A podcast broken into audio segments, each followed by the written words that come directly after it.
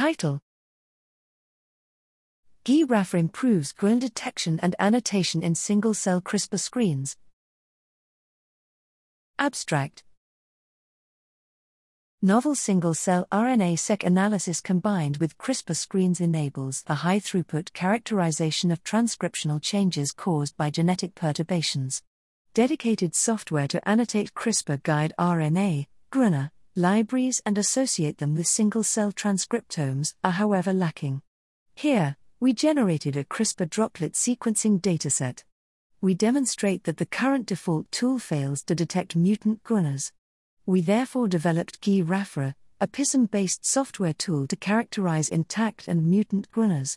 We show that mutant GRNAs are dysfunctional, and failure to detect and annotate them leads to an inflated estimate of the number of untransformed cells as well as an underestimated multiplet frequency. These findings are mirrored in publicly available datasets, where we find that up to 34% of cells are transduced with a mutant GRNA. Applying GiRAFR stands to improve the annotation and quality of single cell CRISPR screens.